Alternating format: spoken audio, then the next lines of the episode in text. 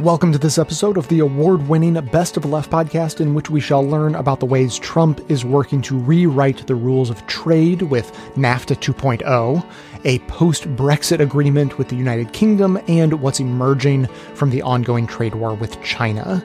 Clips today come from Counterspin, the Ralph Nader Radio Hour, The Real News, Novara Media, The Remainiacs, On My Mind with Diane Rehm, and Behind the News from Jacobin Radio.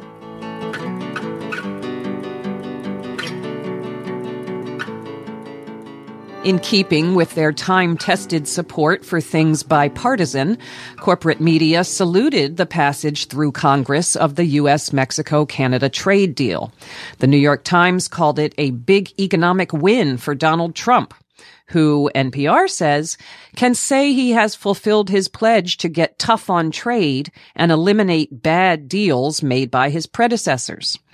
NPR ends by noting that the agreement, some call NAFTA 2.0, includes provisions on things like the ozone layer and fisheries. Quote, but that hasn't been enough to satisfy environmental groups, close quote, who say it encourages pollution and doesn't address the climate crisis. Those critical of original recipe NAFTA were likewise consigned to the last, but some people, paragraphs of news stories and described as opposing trade rather than promoting a vision of it that places people and the environment above corporate profits.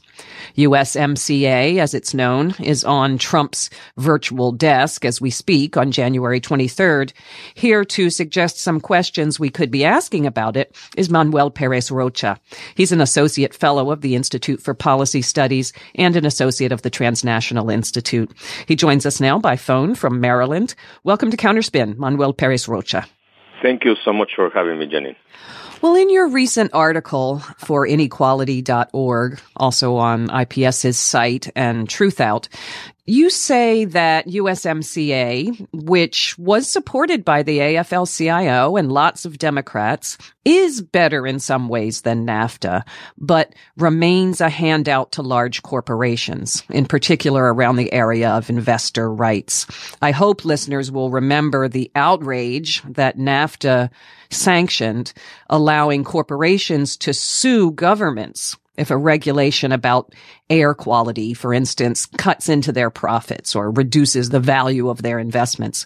It's called investor state dispute settlement or ISDS. So what would change under this deal with regard to investor rights and that whole ISDS thing? What the USMCA creates is three distinct investment protection regimes in North America. One is a regime between the United States and Canada in which ISDS no longer exists. That is definitely a positive step. Many substantive investment protections, though, will remain, but they will need to be handled on national courts or local courts or through state-to-state mechanisms rather than through international supranational tribunals, no? Like with NAFTA. And then there is a system for Mexico and the United States in which ISDS persists. And this is a very strong step backwards because it really makes what I would say a colonial distinction. Rich countries amongst themselves are using less and less ISDS, but it is very notable that it's being imposed towards global south country, which is Mexico. And in particularly, it is very concerning for ecological reasons, but I will touch about that later.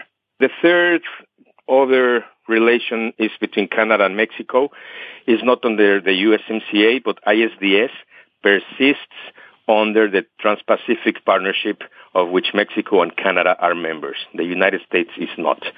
Trump also pulled out the United States from the Trans-Pacific Partnership. And this is very concerning also because the great destruction of the Mexican environment by Canadian mining companies. So all in all, Mexico remains under ISDS, whether under the USMCA or the TPP, and is very concerning, particularly for environmental reasons. Well, I want to draw you out on this point that I found really interesting and disturbing. You you note that developed countries are increasingly pulling out of ISDS among themselves, but not with regard to the global south. I mean, in one way, when we talk about this stuff, we're, we're we seem to be talking about a kind of supra sovereignty of corporations, free floating capital versus governments. But then within that, there's still this North versus South or developed versus developing dynamic going on, right? I mean, no Mexican company has ever won a case versus the U.S. or a European country. Yeah, the vast majority of cases are European or United States companies suing countries of the global south. There are very few cases of companies of the global south suing countries in the north because there's not such capacity and, and such power to, to, you know, hire such expensive lawyers and so on. This is really concerning that the continuation of this neocolonial system is not being dismantled and only countries in the north are starting to get rid of ISDS amongst themselves. The European Union, for example, is starting to cancel all its internal bilateral investment treaties among their countries. Also, countries like New Zealand and Australia uh, managed to not get investor protection with a free trade agreement with the European Union under the argument that they have robust local courts and robust legal systems. But the case that I would like to make is that the countries in the north should help countries in the south to strengthen their internal legal systems instead of just bypassing them with ISDS. Well, the example of mining in Mexico really illustrates what this can look like. And I know your report, Extraction Casino, explores this. Mining companies file suits against Latin American countries because, you know, why not? They, they might not win, but they have the time and the money to just, you know, roll the dice on it. But the people at the sharp end are communities that are trying to protect their land or trying to protect their health. The the deck is really stacked here. Yeah, exactly. In the report Extraction Casino, we examine 38 cases of mining companies, mostly from Canada or the U.S., that have been filing dozens of multi-million dollar claims against Latin American countries. The World Bank's International Center for the Settlement of Investment Disputes, or ICSID. This is where most of the suits come. This is a really assault against the self-determination of countries when they try to enact responsible environmental policies or other kind of policies in the public interest. And Mexico just last year received two huge cases of two U.S. companies, two mining U.S. companies under NAFTA. One is called Vulcan and the other one's called Odyssey for the total amount of $4 billion. I didn't say million, I say billion dollars. That's a huge amount that many countries just cannot be subject to, particularly poorer countries like countries in Central America where I've worked a lot, and other countries in Africa, for example, or Pakistan that also received a $4 billion demand. And this is really provoking more than anything what is called a regulatory chill. It's withdrawing or subtracting the capacity of governments to enact responsible environmental policies that, above all, help to mitigate the climate crisis that we're living globally. Well, we can't fight climate disruption without reducing the value of somebody's investment, period, you know? Right. Um, and, and, it's bizarre to make laws that, environmental laws that corporations can then just dodge by outsourcing. I mean, it, it's as if we're living in different worlds, you know, where the, the climate effects or the pollution here don't affect anybody else. Of course, it's not true, but it seems as though the left has been a bit on the back foot in terms of trade and globalization. And I wanted to ask you what a progressive vision of trade policy looks like. How is it different from what we see now? Well, the problem is that trade agreements, including the new NAFTA, they're all about expanding more international trade and pushing more for increasing the supply chains. And this is what is really exceeding the planet's ecological limits. We think that a reformed international trading system must be, above all, tolerant of different ideas about how our economies and societies should be organized, and not only under this principle of more trade, more growth is better. So we have lots of proposals. We also have a paper called Beyond NAFTA 2.0, in which in our report, we, among many other things, we propose a new trade treaty framework that supports core progressive policy priorities such as universal health care, strong public services, and robust environmental protection and resolute action on climate change. There is no mention about climate change or the climate crisis in the new NAFTA. It's, it's clearly the same pattern of expanding trade, expanding investment, and expanding the depletion of the environment in different countries. Well, finally, my biggest problem with media, I think, has been the way they've played kind of a bait and switch. You know, when NAFTA was coming through, the New York Times said it would bring jobs, wealth, and economic activity throughout the continent. You know, the Washington Post said Opposition to the agreement is rooted in dark forebodings, almost comically out of proportion to possible results. Well, then when NAFTA did not result in jobs, wealth, and economic activity throughout the continent, these media promoters just turned and said, "Oh, but it's not as bad as critics said it would be." You know, they they just kind of left yeah. their promises behind. And I think trade deals in general are kind of pre-approved by the media. You're either a smart person who understands it or you're a Luddite, you know, with a special interest who's trapped in the past. I wonder what you would like to see journalists do more of or maybe less of in reporting, not just on the new NAFTA, but on trade deals in general. Well, what they should do in general is make the connections between the climate crisis that we live in, but also the refugee crisis from countries like Honduras, El Salvador, and what free trade agreements have done in those countries. Nobody talks about CAFTA anymore, the Central American Free Trade Agreement, but that agreement has only worked for the elites of those countries, and it has not given all the jobs that they promised they would do. So there are economic disruptions all over the world created by free trade agreements and also neoliberal policies and structural adjustment policies enacted from the World Bank and the IMF, there's little connection between the migration crisis, the poverty, rampant poverty in so many countries, and violence, and economics, no? So I think this is what, something that we don't see in the mainstream media very much.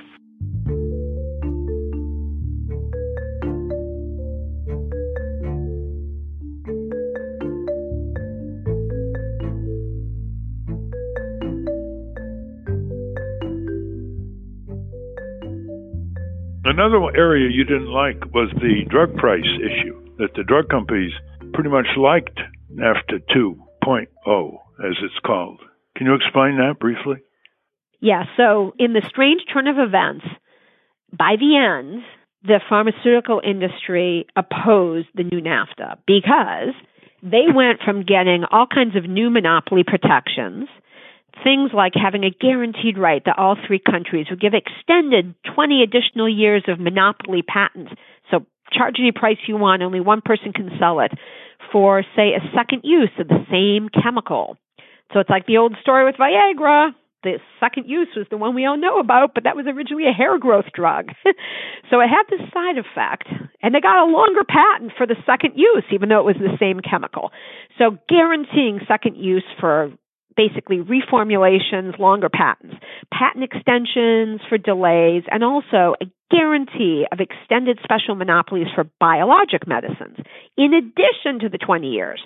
So all of these basically perks that would block competition, the competition needed to bring down prices, all of that was required so that every country who signed the agreement had to have in their domestic law all these giveaways to big pharma, which meant effectively putting on handcuffs and throwing away the key as far as Congress promising to bring down medicine prices.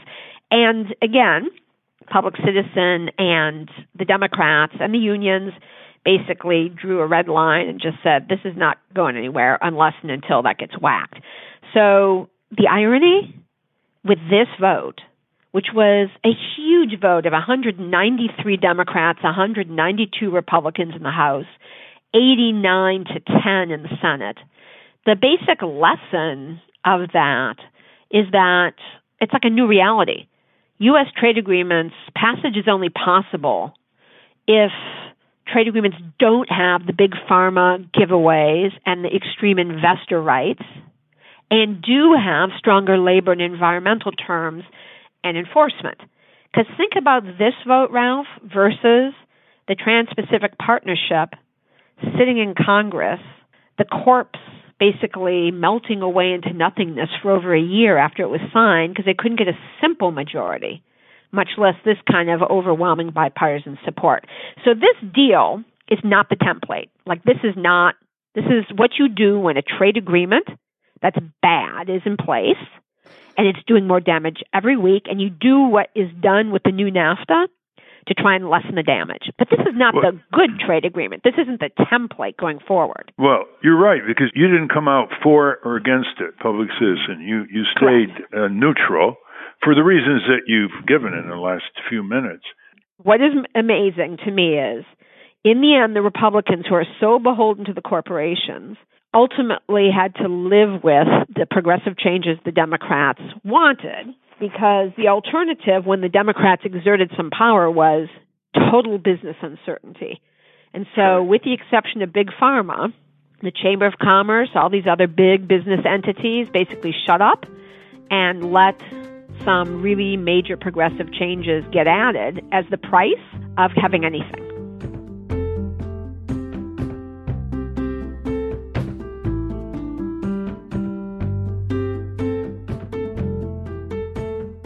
In the same week that impeachment articles were turned over for trial in the Senate, President Trump was able to celebrate two successes in the area of trade.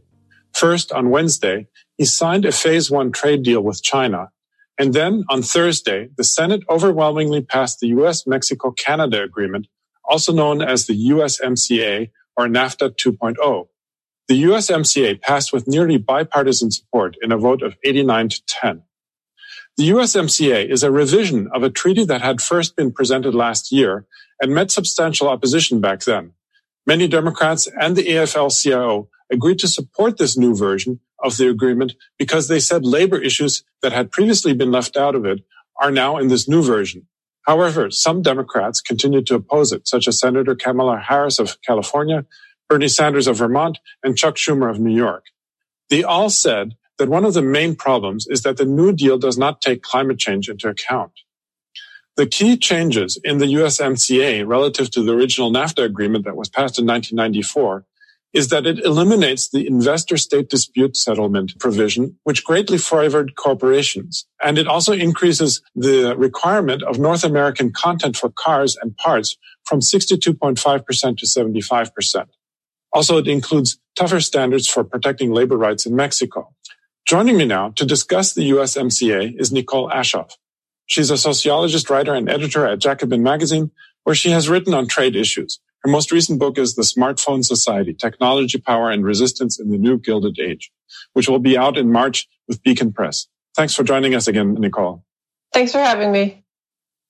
So just as we did in a segment with you on US-China trade deal, let's start with who wins and loses in this USMCA deal. What would you say? Who wins and loses here?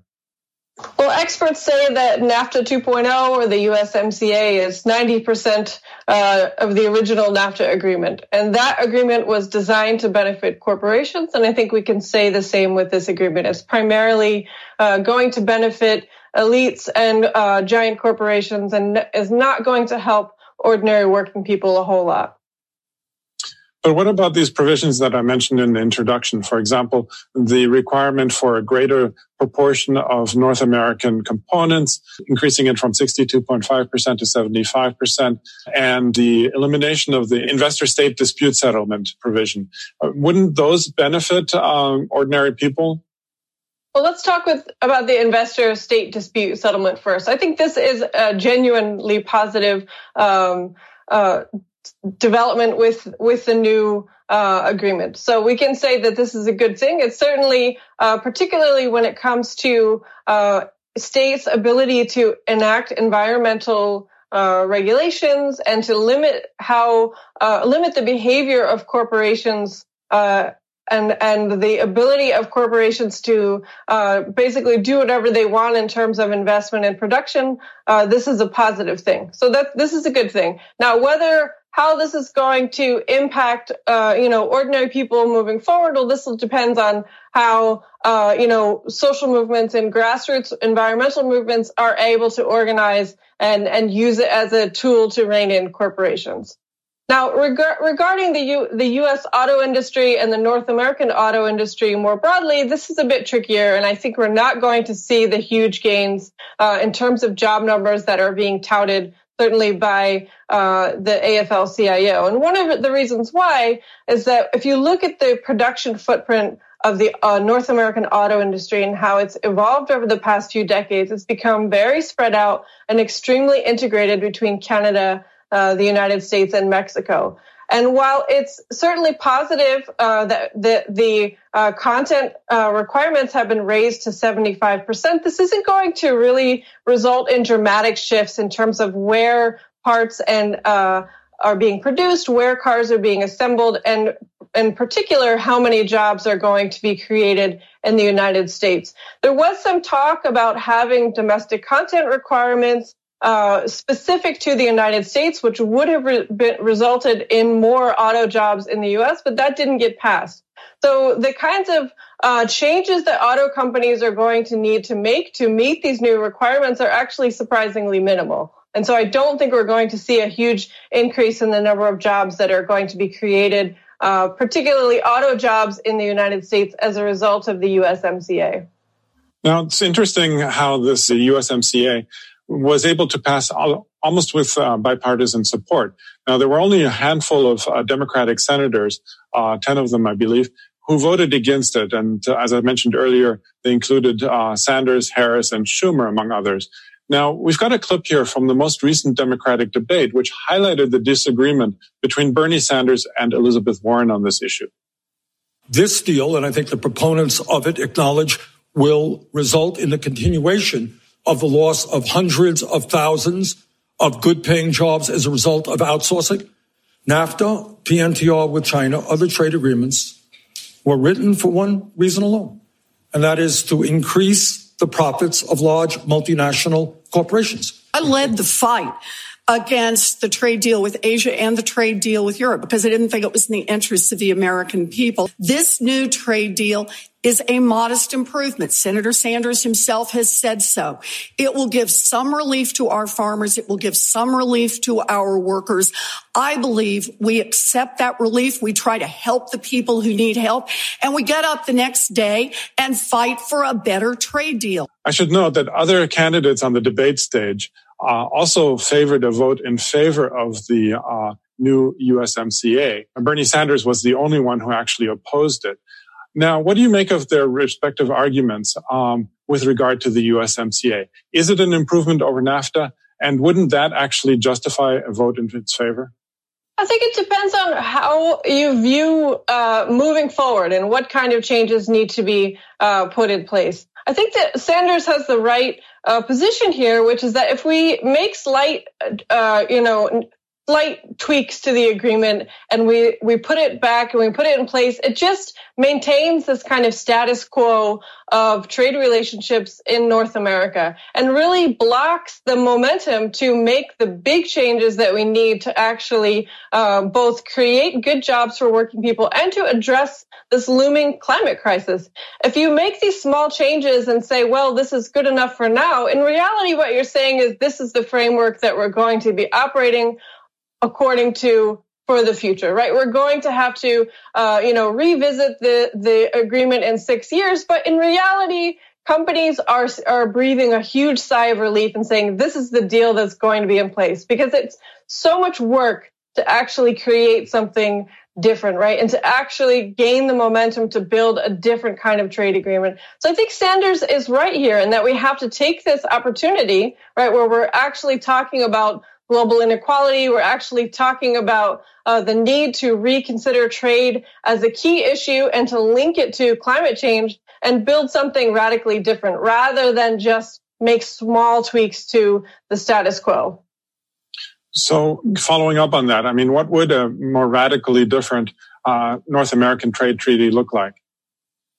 Well, you know, it would have to be designed thinking about the needs not just of American workers, but also Canadian workers and Mexican workers. One of the, the sort of defining features of NAFTA is that it's been uh, that it was used by corporations to threaten workers in all three countries to agree to concessions and to, you know, threaten them that they're going to lose their job that production will be moved to another place if they try to organize a union. And that hasn't changed at all. We really need to, to take away that threat, right? To not allow corporations to move production wherever they want, uh, whenever it suits them, because there are a lot of people who are impacted by uh, you know production. It's not just the shareholders who we have to be thinking of; it's the stakeholders. And right now, and this is the same with the USMCA, companies can pick up and move wherever they want, no matter the impact that it has on the communities that they're operating in. So, if we want to start talking about trade, we need to think about it in terms of what would a worker-centered trade look like right? Which is something very different from giving companies, uh, you know, these these sort of modest, uh, you know, restrictions, but really allowing them total flexibility in organizing production and jobs in, in the way that they want. So if we want to move forward, both in terms of creating jobs, good jobs for people, and also, you know, doing something about uh, the global climate, climate crisis, we have to actually be willing to restrict the freedoms of corporations in favor of the freedoms of communities and working people.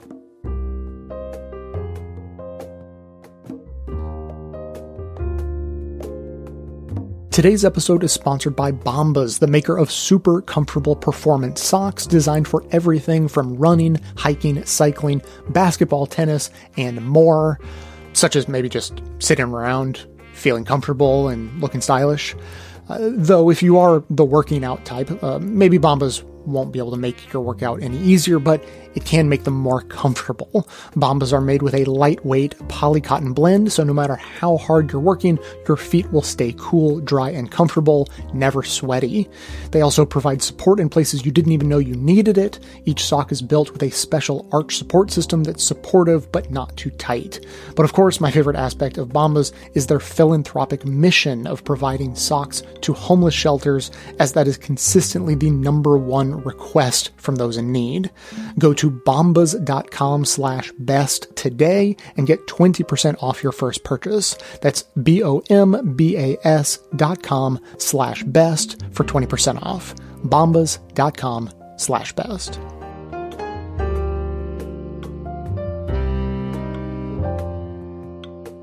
Hey, I'm Rita. I'm Mesh. I'm a GP in London. I'm a lung doctor and we were at the press conference where the redacted US UK trade documents were revealed by Jeremy Corbyn. Yeah, those are the ones that in the national debate were redacted. Jeremy Corbyn held them up. Yeah. And now they've been revealed in their full form. They basically outline trade talks between the UK and the US over the last two years, basically. It's a big thing. Yeah. These trade talks have been completely secret. They've been denied by Boris Johnson and the Tory government, and they happened while Boris Johnson was a foreign secretary. Yes, so we're going to go through them and outline some of the ways it's going to impact our NHS. So, in these documents, the US wants full market access as any part of future UK US trade deals. As a doctor, that worries me because I've seen some of the effects of companies bidding for contracts in the NHS but there was one term the US trade officials used negative listing. I didn't really understand that. Yeah, so negative listing is basically where everything is on the table, apart from if it's explicitly stated to not be. So in these documents, the NHS isn't specifically listed as not being on the table, uh, not being accessible for US companies. So even though it's not explicitly included in the trade documents, there's actually a really concerning precedent from trade agreements in the past. An example of this is where in Australia the government was sued by Philip Morris, which is a massive tobacco company, when the Australian government introduced plain packaging on cigarettes. And that basically was because um, the government was getting in the way of the legal structure of the trade agreement. So that had been compromised, the government was sued, and basically it means that governments can't introduce public health strategies that are going to protect the population because corporations can get in the way. As someone who's thinking as a public health doctor, if a new threat to the health of the population gets uncovered, it may be harder than ever to actually act to protect the health of, yeah. of people in the yeah, future. Yeah, exactly. Oh, God, okay. So the US has proposed that patent law should be negotiated as part of any trade deal. And patents if you need a bit of a reminder, are basically the way that pharmaceutical companies are encouraged to make drugs. So they get exclusive access to selling a medication for a certain period of time after they've made it. And that encourages the drug companies to make the drugs because they get a return on their investment. For me, the fact they're negotiating these patent laws um, with a Trump government in the US means that they're trying to extend these laws. That's not explicitly said in the documents, but um, based on the political motivations of both the Boris regime, the May, May regime, and Trump uh, administration, it's not exactly going to be fighting for reducing those patents. Um, that means the NHS is going to spend more on drugs. Not only that, but in these documents, there's arguments against the UK government having the ability to negotiate for drug prices. Yeah. Now, at the moment, there's this organization called NICE, the National Institute of Clinical Excellence, and they decide what drugs the NHS is going to buy from pharmaceutical companies. They have a bulk purchasing power where they can negotiate prices. And these trade deals are going to threaten that power. I'm going to just bring up one example, which is particularly shocking. There's a drug called Humira, which is. Oh, yeah, I've heard about that. Yeah, it's used for inflammatory bowel disease, rheumatoid arthritis. Um, it costs £1,400 in the UK, and the same drug costs almost £9,000 in the US. That's because the UK has the ability as a single provider rather than fragmented private providers. Um, to negotiate the best deal for its population. And of course, the pharmaceutical company is going to lower that price if it sees a potential market that it could lose out on. So part of these negotiations relate to food safety and animal health, which is indirectly related to human health, right? The US describes a worst case scenario of the UK following current EU regulations. Yeah, which is completely absurd to me. Because when we think about the health of the US population, I mean, is that something that we're aspiring to? One of the things that was specifically discussed in that documentation was introducing things like chlorine chicken, and that is as bad as it sounds. I guess the other thing that they specifically brought up was around our traffic light systems. Uh, one of your five a day, but. Yeah. So these are really important because as doctors, we know how important food is for health. We look at the US and the state of health over there and you know, that's not something that we want to be aspiring to. And one of the tools that we have in our toolbox is being able to put um, this messaging on food, for example, because that puts knowledge and information in the population's hands. So something mentioned in these documents that I wouldn't assume is directly related to health is climate change. Okay. Um, and the US representative in one of the meetings said that it was a lightning rod issue, and this comes from the top. Okay, so and that means Trump, basically. It means Trump. Yeah. yeah. When you're dealing in trade, everything's on the table. So NHS or anything else. Because I think Trump had pulled out of the Paris Agreement, so his track record on the climate is really terrible. Mug. Suppose if you've got a polluting car or something um, that you bought from the US and you're unable to regulate its emissions. Yeah, I mean, you can't even mention greenhouse gas emissions, right? Like, that's what the legislation says that you can't put those words in any sort of legal document that we write. So I work in Tower Hamlets, and kids have 10% reduced lung capacity. Exactly. Uh-huh. Right. Uh-huh. So when we're thinking about this on a population level as doctors, I mean, we need to be taking action on climate change, the way it's going to be impacting people, not just like sea level rise and food insecurity, but um, increasing frequency and severity of natural disasters. You know, all of that stuff, we need to just be acting on it and we need to be acting on it quick. And we can't do that with this agreement. That's it, really. Um, we've tried to touch on the really important aspects of this huge document for health. Yeah. So that to me was patents, drug pricing, how international corporations can sue our government, um, how we're going to be eating chlorine chicken, and basically no action on climate change. And the traffic light system. Yeah. Um, so I'm really worried by this. I have to say, this is shocking stuff. As a doctor, I think all healthcare professionals, in fact, everyone in the country should be really watching this space and holding these guys to account yeah. because I don't want them negotiating the NHS anymore. Brexit was basically sold to us on this premise of taking back control. But what these documents show is that we're essentially going to lose control to the US and to Trump. The NHS is actually an example of how we have control. Exactly. We have control of our own healthcare and our own health. So the way that Boris responded to this press conference was basically calling it all nonsense. And what I think is nonsense is that we've got 450 pages of hard evidence in front of us. And the way that the media respond is by putting up a video of how Boris Johnson likes to eat his scones. Yeah, it was the BBC Twitter account. It had a video of him eating a scone. Exactly. And I'm I, I think actually what this shows though is that we just can't trust Boris. He's lied and he's lied again. But there's something worse there as well. The BBC and other media organisations haven't held him to account. They've not asked him the questions. They've not revealed to the public that he has clearly lied multiple times. So we've tried to summarise the key points from this document. Yeah, just a Um, little bit really. Yeah, uh, it's huge. I'm not sure we can fully comprehend the impact this is going to have. I mean, if you want to read all 451 pages, you can find them on Reddit. Yeah. Um, and I guess sort of what this shows us is the Labour Party has always said that we can't trust the Tories without NHS. And I think these documents prove it. I think there might be some truth in that.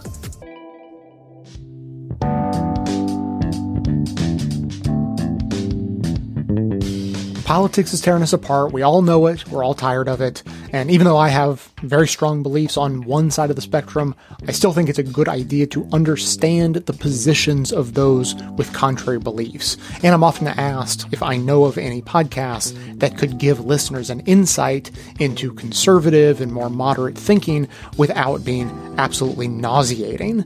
Well, try Politics Meet Me in the Middle. They broaden the conversation with experts from both sides as well as the middle, conducting discussions that allow listeners to make up their own minds. Each week, CurtCo Media's chief curator Bill Curtis and Pulitzer Prize winning historian Ed Larson invite experts, politicians, thought leaders, activists, and celebrities to discuss the important issues that actually affect our lives. It's not just about today's political noise, they help you listen to all sides respectfully and maybe even teach you a thing or two. They don't always find consensus, but you'll always hear facts and opinions delivered with the respect you deserve as intelligent listeners. Politics Meet Me in the Middle is available on Apple, Stitcher, or anywhere you listen to your podcasts. Ingrid, does the argument that you have to pay more for better food, does it actually cut through to consumers? I mean, is it the state's job to make sure people have food produced to a high standard, or is it more important to make sure everyone can afford the basics?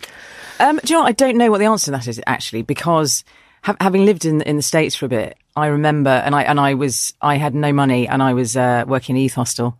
Uh, in in turn for bed and board, um, and I couldn't afford. All I could afford food wise was God, I'm really laying on thick. All I could afford food wise was was tins of beans from the local 99 cent store, which is absolutely true, because fresh food is so prohibitively expensive in the US. And even going back now, now that I've got a bit more, bit more money, only a bit more, um, if you want to eat healthily or well in the US, it is really, really expensive. And that is where, that is, uh, is it, uh, you know, and that's why people often eat fast food and there's an obesity and a health crisis. So is it the gov- is it the government's duty to provide decent food? Probably not. Um, as long as it doesn't kill people. Um, there's an argument that they that's that's the, the basic duty they, that they just need to provide food that's not going to kill people, but it just contributes to I suppose a, a general feeling that the, it's all, life's a bit shit, and the government doesn't really. It's just going to do the absolute bare minimum to make sure that its citizens don't survive. But in terms of what Ian was saying, uh, you know, you're not being able to see a US UK trade deal flying because of things like chlorinated chicken and hormone injected beef.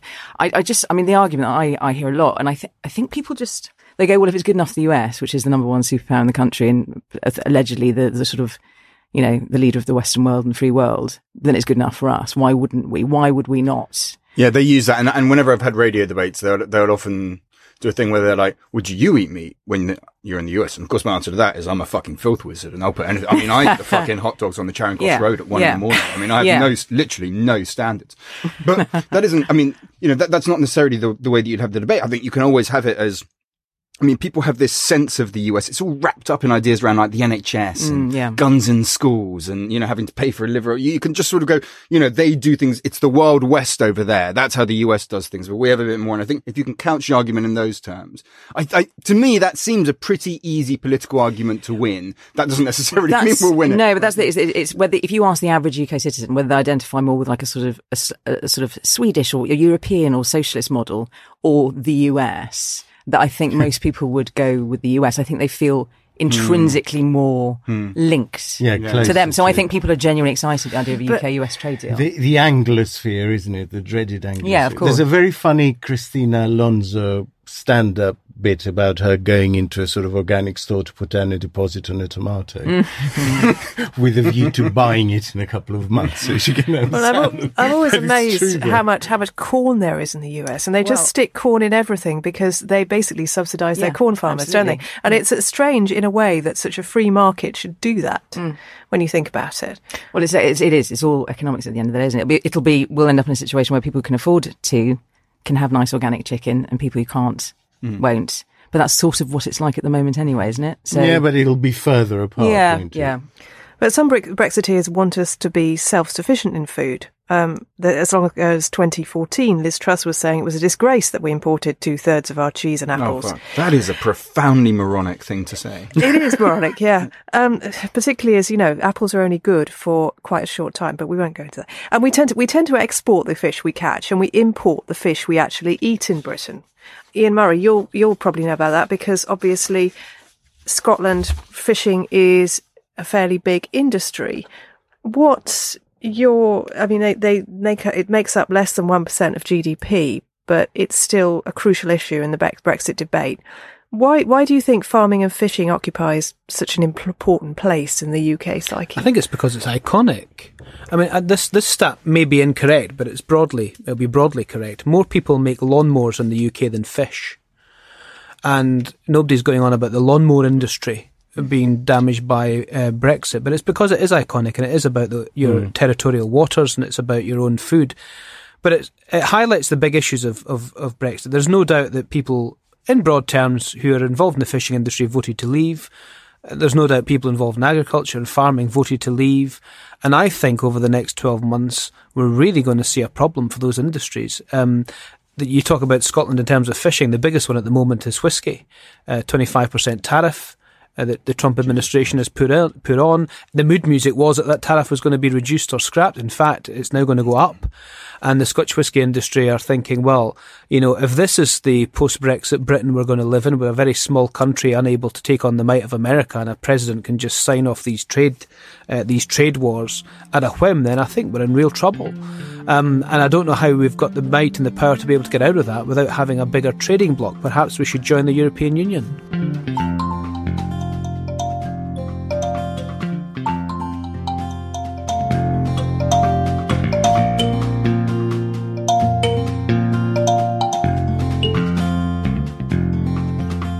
Here's what Trump had to say on Wednesday about the trade deal with China.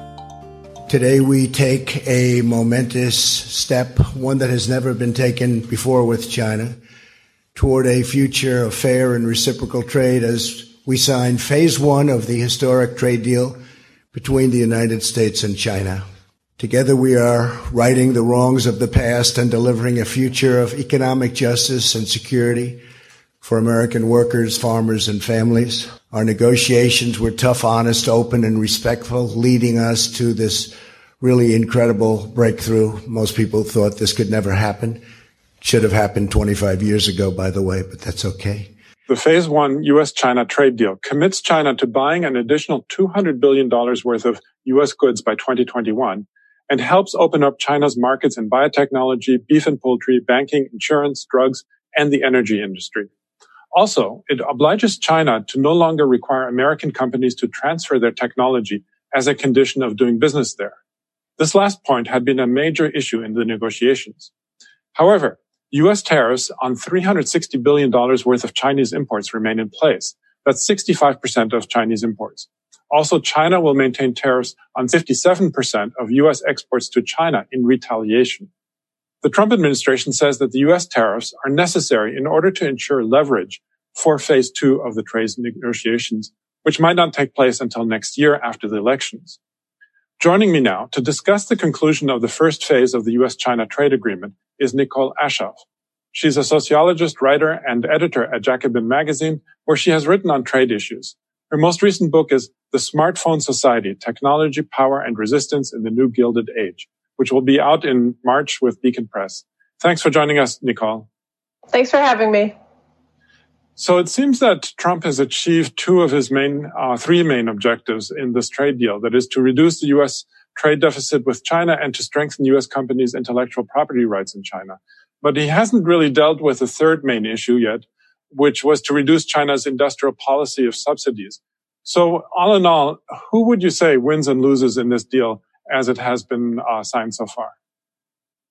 Well, I think uh, if if we think about the significance of this trade deal, I think people who are describing it as a pause in this larger geopolitical restructuring between the U.S. and China are pretty accurate. I don't see this as a dramatic shift from um, sort of where we're going. And we're really in a very different position than we were, for example, two years ago, both in terms of tariffs, but also um, a broader kind of political rethinking of the relationship between the U.S. and China.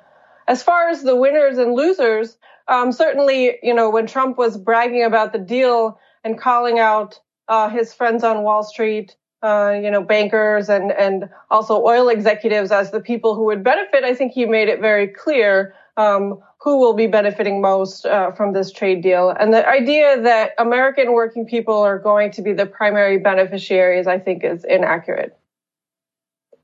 So it seems that to a large extent, the deal is more symbolic than anything else. Uh, China's commitments are not exactly binding also. And the effort to reverse China's industrial policies seems unlikely to succeed considering how important they are for Chinese economic development. Um, the economist Ha-Joon Chang once called uh, the U.S. policy one of quote kicking away the ladder, meaning that U.S. Uh, the U.S. once it, adva- uh, it once advanced its own industrial policy and development policies uh, with uh, strong state intervention in the economy. But once it has succeeded and gotten ahead, it tries to force the rest of the world to adopt neoliberal policies with less state in- intervention. Would you say that that's kind of an, uh, a, a, an accurate description of what's going on here? Absolutely. I think both the United States and the EU are very critical of China uh, for subsidizing its own industries, but China has been incredibly successful in this regard and over the past few decades has overtaken the US in terms of trade supremacy. And it's now the leading exporter to most countries in the world. So the idea that China will completely revamp its industrial policy as a result of this trade agreement or some future agreement, maybe the next phase, uh, is, is pretty unlikely in my opinion. Now, what would you say would a better US China policy look like? I mean, who would benefit from it and how would it be structured?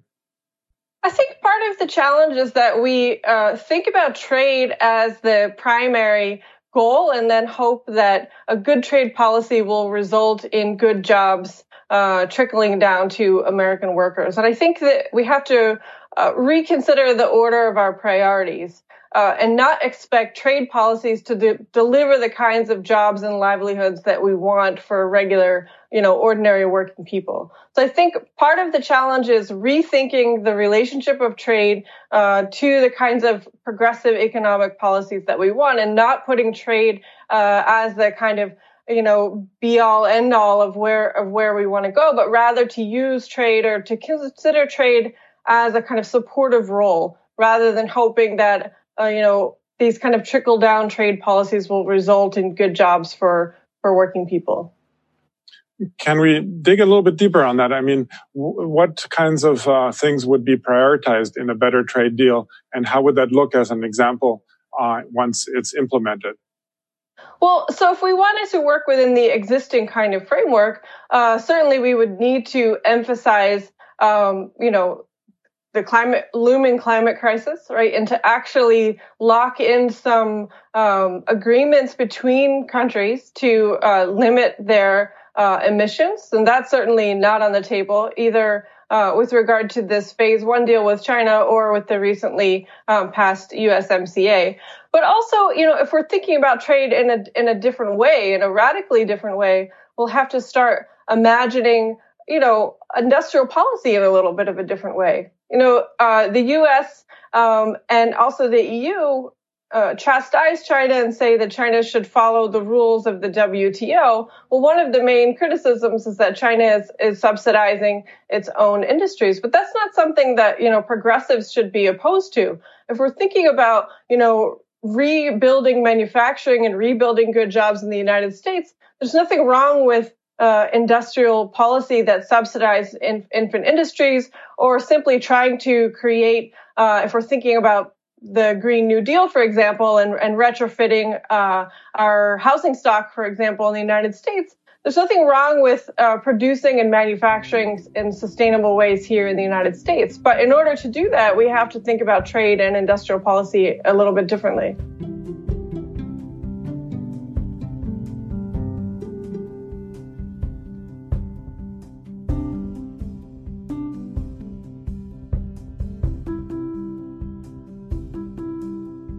Is the American public going to see benefits? And I'm not talking simply about the large manufacturers or the large industrial tech producers. How are we going to benefit from this deal? It sounds like the question you're asking is Does this deal fulfill a bigger promise that the president made about the revival of American manufacturing, refiguring trade to really benefit Americans who had been losing out um, as a result of outsourcing and this kind of restructuring of the global economy. And honestly, no, I think this deal probably just affects things around the margins for American companies. Really? Um, it does make operating, you know, life life there easier, but I don't think it will do too much to change uh, the structure, that bigger economic structure that has resulted in a lot of our products being imported from elsewhere and the U.S. economy focusing these days on services rather than manufacturing, despite what the president says about this. So, for example, when someone goes to a big box store to buy a television set, is the price going to be lower than it might have been otherwise without this deal? No, I don't think so. Because, uh, you know, many of these products, as you said, were made in China and were being imported to the United States. Um, some of these products, uh, the United States has placed tariffs on as part of the trade war, which has increased that price. And those tariffs will remain on. So that will, you know, remain effective life some instances, the companies have responded to tariffs by moving out of China and moving into places like Vietnam or Mexico.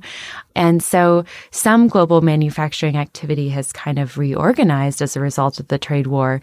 But I don't think that will end up lowering prices for consumers because, you know, if it were, were not for the tariffs, uh, companies were producing um, more cheaply, more efficiently in China. So actually, you know, moving all of that manufacturing is it comes at a significant cost to companies. It sounds as though what you're saying is that this China trade deal may be great for the stock market, but not so great for the everyday person who may not have a portfolio. Uh, yeah, I think that's right. I mean, the one exception to that you might say is the effects for farmers because China has promised to open its market for pork, soy, um, uh, dairy products, a wide variety of products. So if you're an American farmer or someone who works in a job that supports the farming community, um, maybe there will be more business and more benefit to you. I mean, the farming economy has really been in crisis these last few years,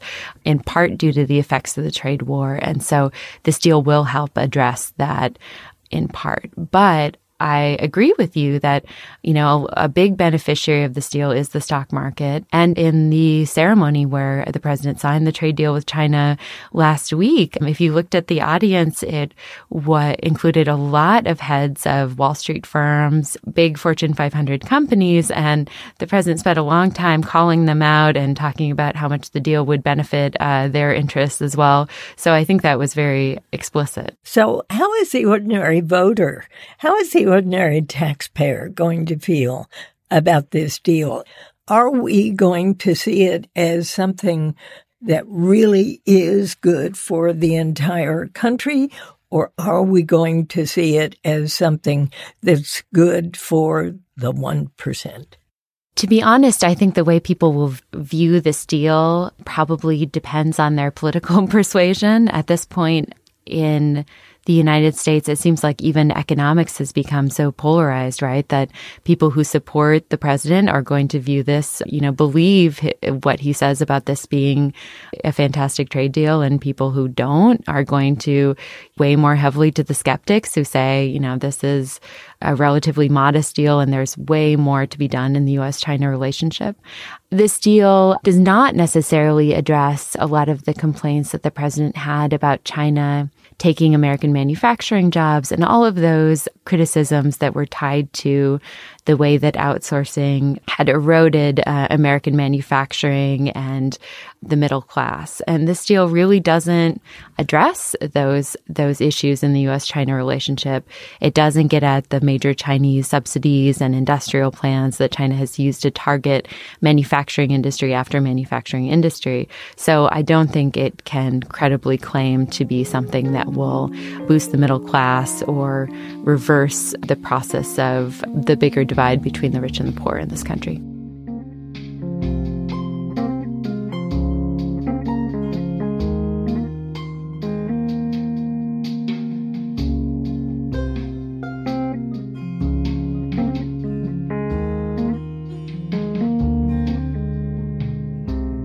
Let's turn to some kind of policy response, progressive policy response. Certainly, a lot of U.S. labor people have viewed China as just nothing but a, a low wage rival and uh, therefore um, viewed it with considerable hostility. That is not a satisfying point of view to those of us who like to be progressive internationalists. So, how do we think about China in that regard? Now, as to start with, as a low wage competitor, less so than it used to be, but it still is to some degree. How should we think and talk about it?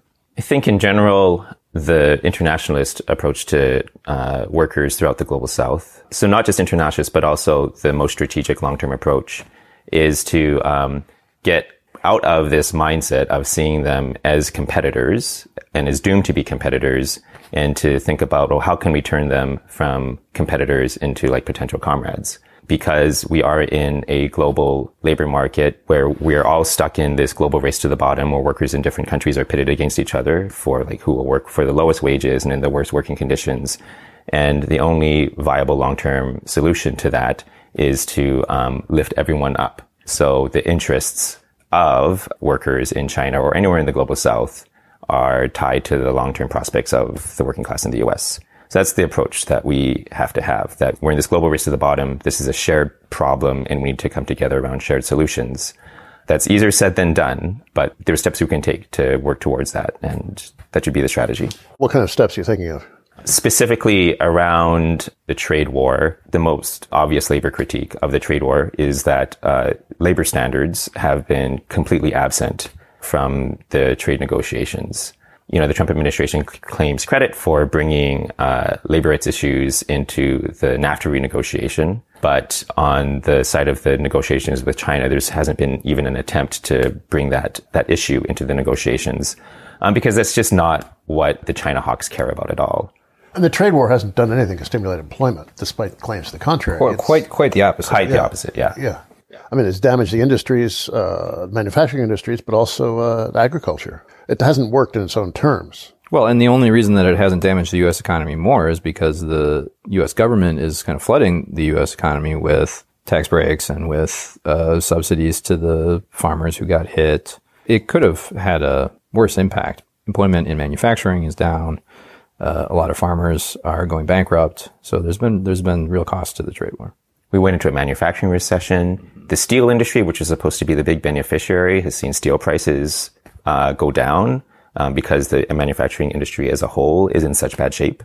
Yeah, and if you make washing machines or cars, you're not going to like uh, any tariffs that raise the price of steel. Right. Yeah. Any approach to this question, the question of trade that relies on framework of zero sum competition, that if the Chinese people get wealthier, then we will get poorer, or vice versa, that is not just doomed to failure, but actually is going to sort of feed nationalism that's uh, moving in a very scary direction. What about uh, things like human rights? China is not a, a, star in that area. Not that the U.S. is either, but but on the other hand, like if you start pushing that, it just starts smelling like regime change stuff. And it's like old Cold War crap being revived.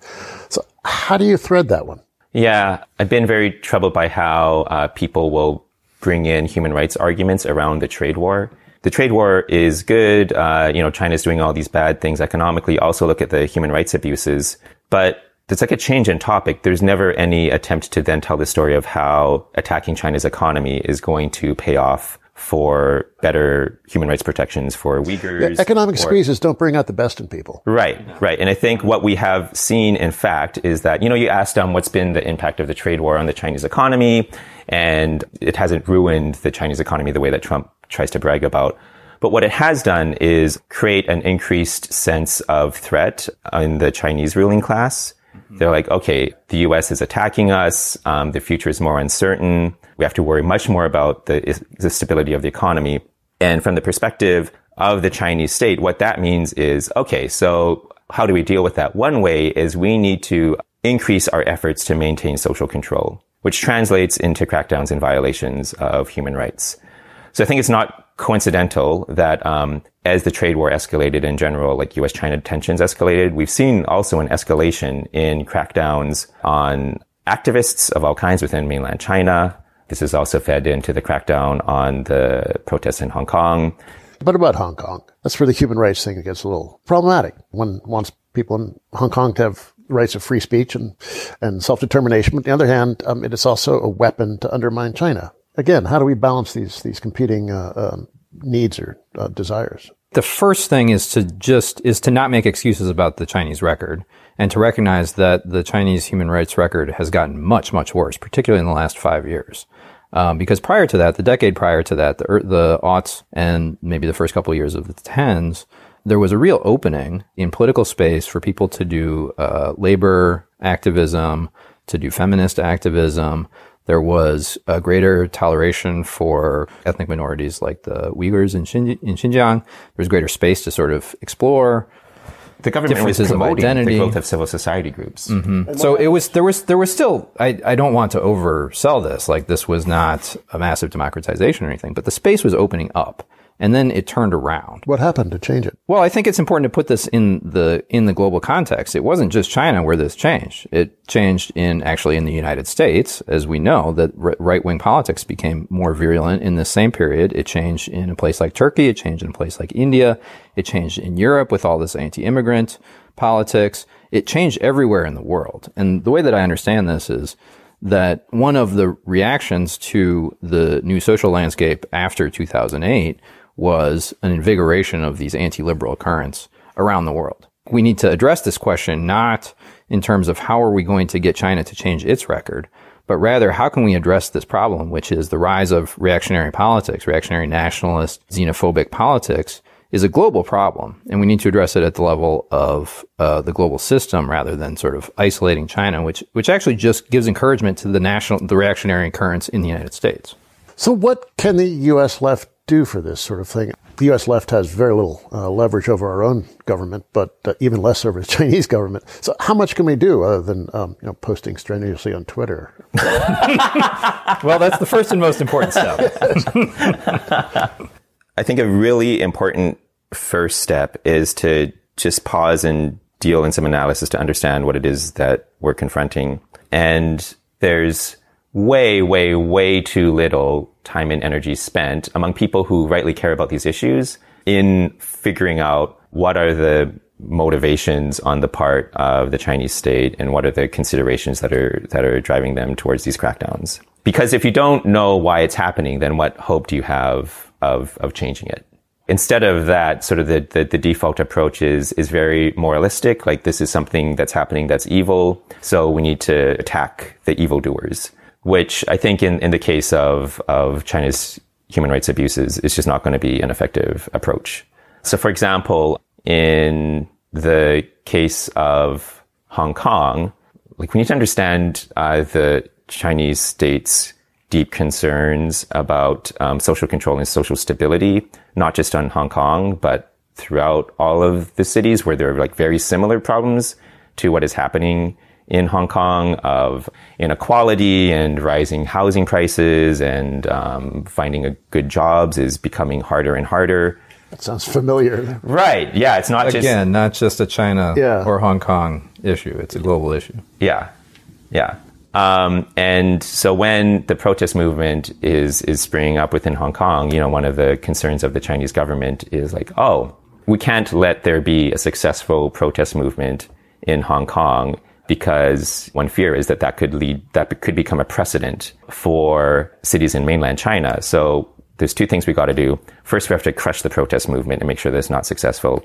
The second is um, we need to um, use as much as possible uh, their their chief ideological tool to maintain social control, which is Chinese nationalism, and um, they uh, consistently uh, attack activists, anyone they see as problematic, as sort of foreign agents. Um, undermining China from within, so that the. But anti-Chinese sentiment coming from the U.S. or elsewhere is only going to fuel that kind of national. That's correct. That's correct. It is much easier for the Chinese government to tell the Chinese population that um, you know these activists or protesters or whatever are are agents of the West who's trying to destroy us. When the Western governments are in fact saying we need to destroy China, right? Then that just makes it all that more plausible.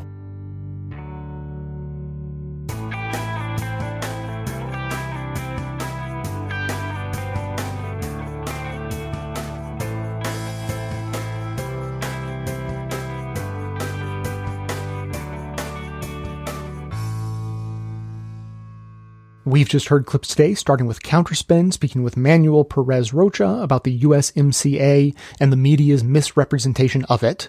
The Ralph Nader Radio Hour spoke with Lori Wallach about why the USMCA isn't as bad as NAFTA. And The Real News talked with Nicole Aschoff about why the USMCA is still fatally flawed and may actually make it harder to muster the political will to renegotiate for the progressive trade agreement we really need. Then switching gears, Novara Media broke down some of the preliminary talks between the US and UK over a future post-Brexit trade deal, and the Remainiacs discussed how Brexit has left the UK at the mercy of the Wild West anti-regulation ideology of the United States. And then finally, switching to China, the Real News spoke again with Nicole Aschoff about the Phase 1 trade agreement with China. Diane Rehm on On My Mind talked with Ana Swanson about who's likely to benefit from the China trade agreement and who won't. And finally, we just heard Behind the News from Jacobin Radio discussing what progressive and truly international perspective we need to have when designing trade agreements. Members will be hearing a bit more about the politics of the Democrats helping the USMCA uh, get get pushed over the finish line and potentially uh, giving Trump a victory, or at least seen as one, especially in swing states that could determine the election. To hear that and all of our bonus content, which also includes more voicemails and commentary from me, plus ad-free versions of every regular episode. Sign up as a patron of the show at patreon.com slash best of left. And now we'll hear from you.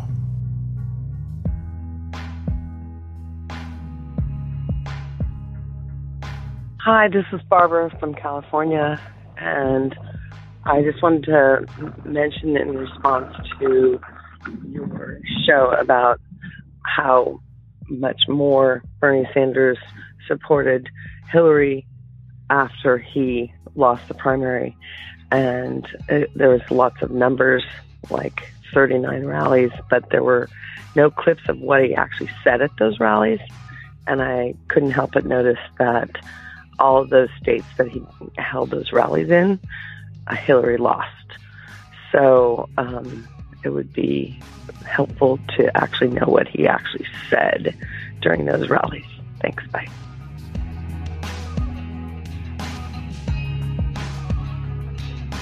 Thanks for listening, everyone. Thanks to our production assistant, Joel McKean, who helps gather clips to make this show possible. Thanks to Amanda Hoffman for all of her work on our social media outlets and activism segments. And thanks to all those who called into the voicemail line. If you'd like to leave a comment or question of your own to be played on the show, you can simply record a message at 202 999 3991. And we only had time for this one message from Barbara today because I have kind of a lot to say in response to it.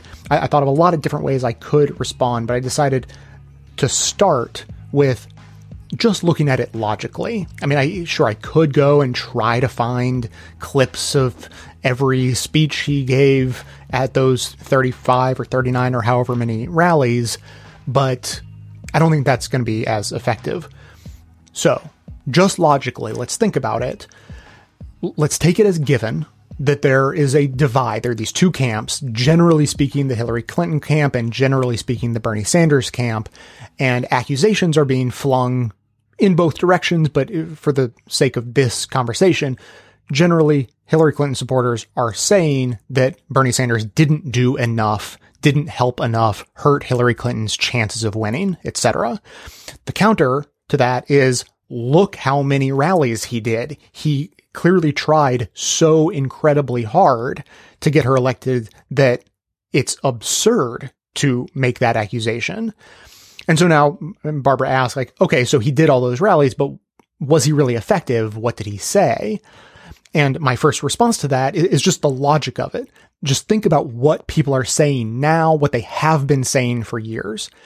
If Bernie Sanders had gone and done all those rallies, but not been very good at it, hadn't been a full throated supporter, then don't you think we all would have heard that by now? Don't you think that Hillary Clinton supporters would have been making this argument all along? They wouldn't just say vague things like he didn't do good enough, he wasn't supportive enough, he didn't really try. They would say, he went and gave these speeches and then didn't even give a full throated endorsement. You know, that they would make that point. So I, I think just on logical ground, if this thing had happened that, that Barbara's asking about and, and, sort of concerned that, you know, what if he didn't really do a good job in those speeches? I think if that had happened, we would have heard about it. We haven't heard about it, so I think it's less likely that that's the case. But I have more. Uh, I went and found this this video. It, it doesn't translate to audio perfectly because the point of it is it's a clip of every Bernie event that he did for Hillary Clinton in 2016, all 30 whatever of them. And, and so that's, that's what's playing in the video. But as part of the, of the video, they demonstrate the argument being made by Hillary Clinton supporters and then counter it with contemporary reporting from Rachel Maddow, actually. No, like, Bernie bro Clinton hater for sure in Rachel Maddow. So you'll hear first from Hillary Clinton supporters uh, who are detracting from Bernie. Then you'll hear from Rachel and then Bernie and then Hillary Clinton herself. Hillary was the nominee in 2016, and the only people in hindsight who think that Bernie did a lot for her or enough for her is Bernie and his supporters. He didn't stand up for Hillary or have her back or campaign for her, I think, as vigorously as he could have.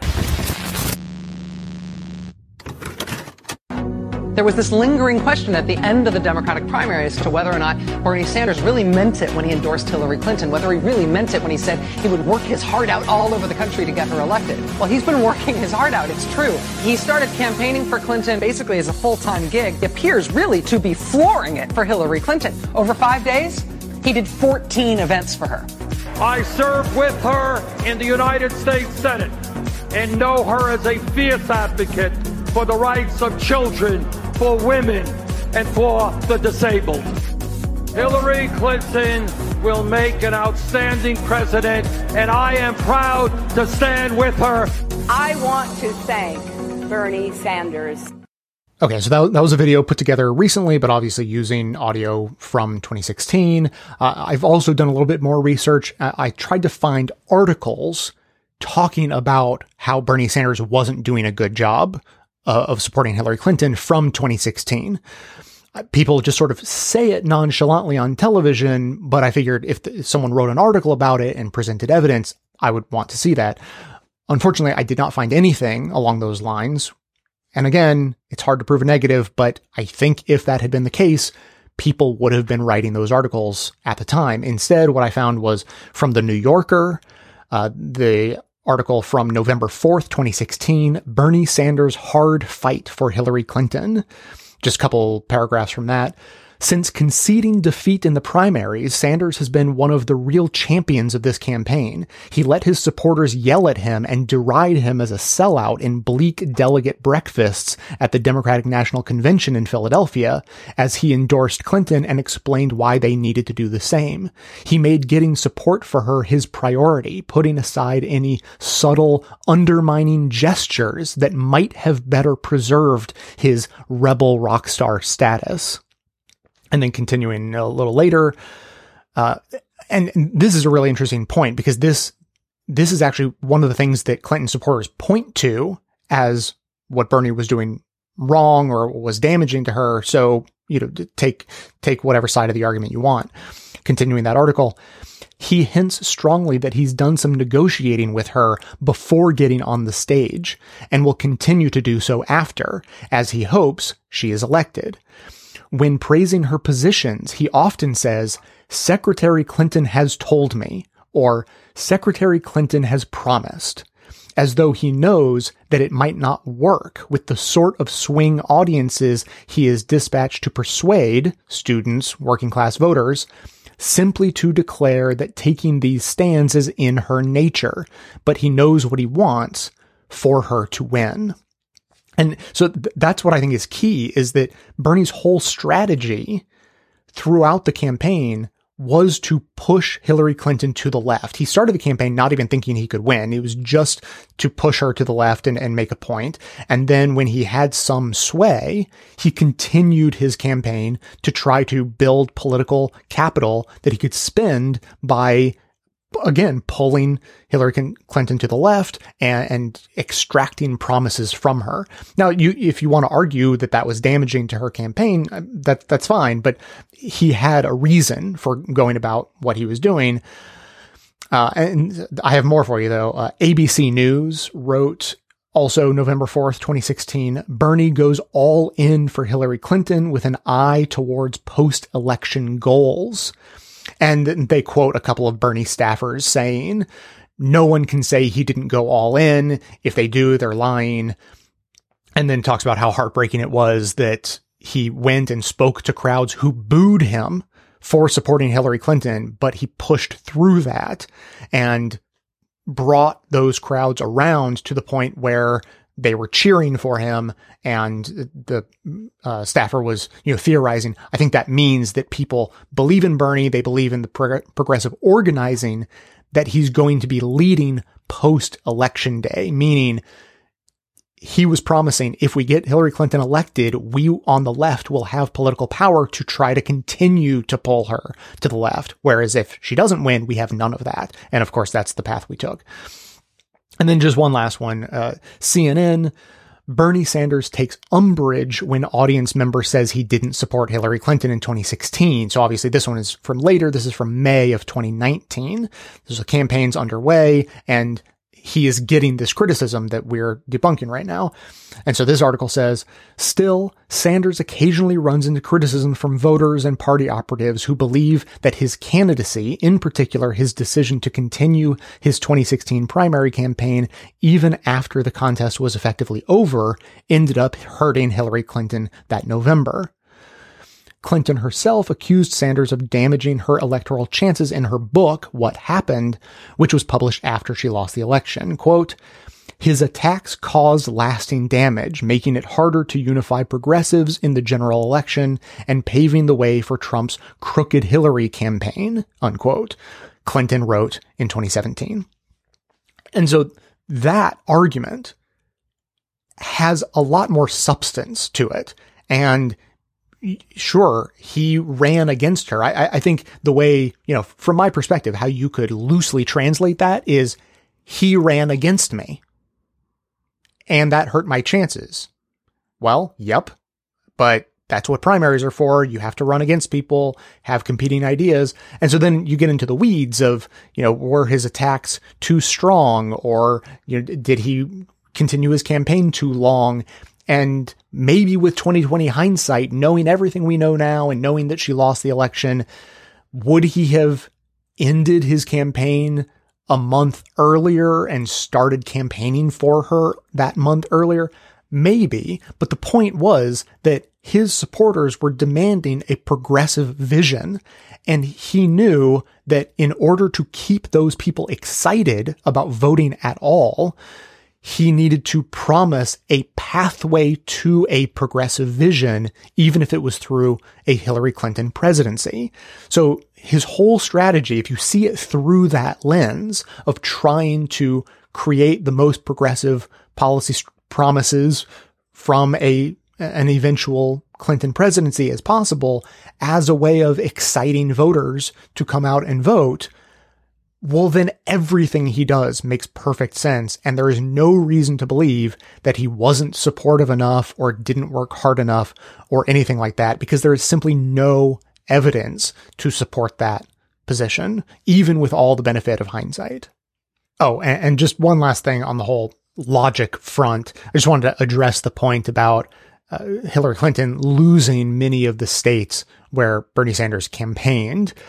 I just want to point out that, of course, she would have ended up losing many of the states where he campaigned. He campaigned in the states that she was most in danger of losing. That was the whole point of putting in the extra effort and trying to go to those states in an attempt to have her not lose those states. So just want to clarify that there's not like a causation between he went and campaigned and then she lost. Therefore, is it that he didn't do a good job or uh, use some sort of mass hypnosis on people to convince them to not really support her or whatever? So just to, to wrap up to Barbara, the caller, I, I hope that you and you know anyone who is sort of along those lines of questioning or doubting the actions of Bernie Sanders or his supporters or whatever I hope that you will take what I'm saying in the spirit in which it is intended. I'm not mad at you. I don't think you're dumb. I don't think any of those things, but the mainstream media and, and general sort of pro Clinton media has been pushing this line for years. And sure, you can find the alternative version of the story that lays out facts like how many rallies he did or whatever. I mean, I, have sort of laid some of that out. Like you can find that stuff, but you have to have seen a specific article. You have to have heard that specific Rachel Maddow show from 2016. Like that message, the message of what really happened, did not get perpetuated well.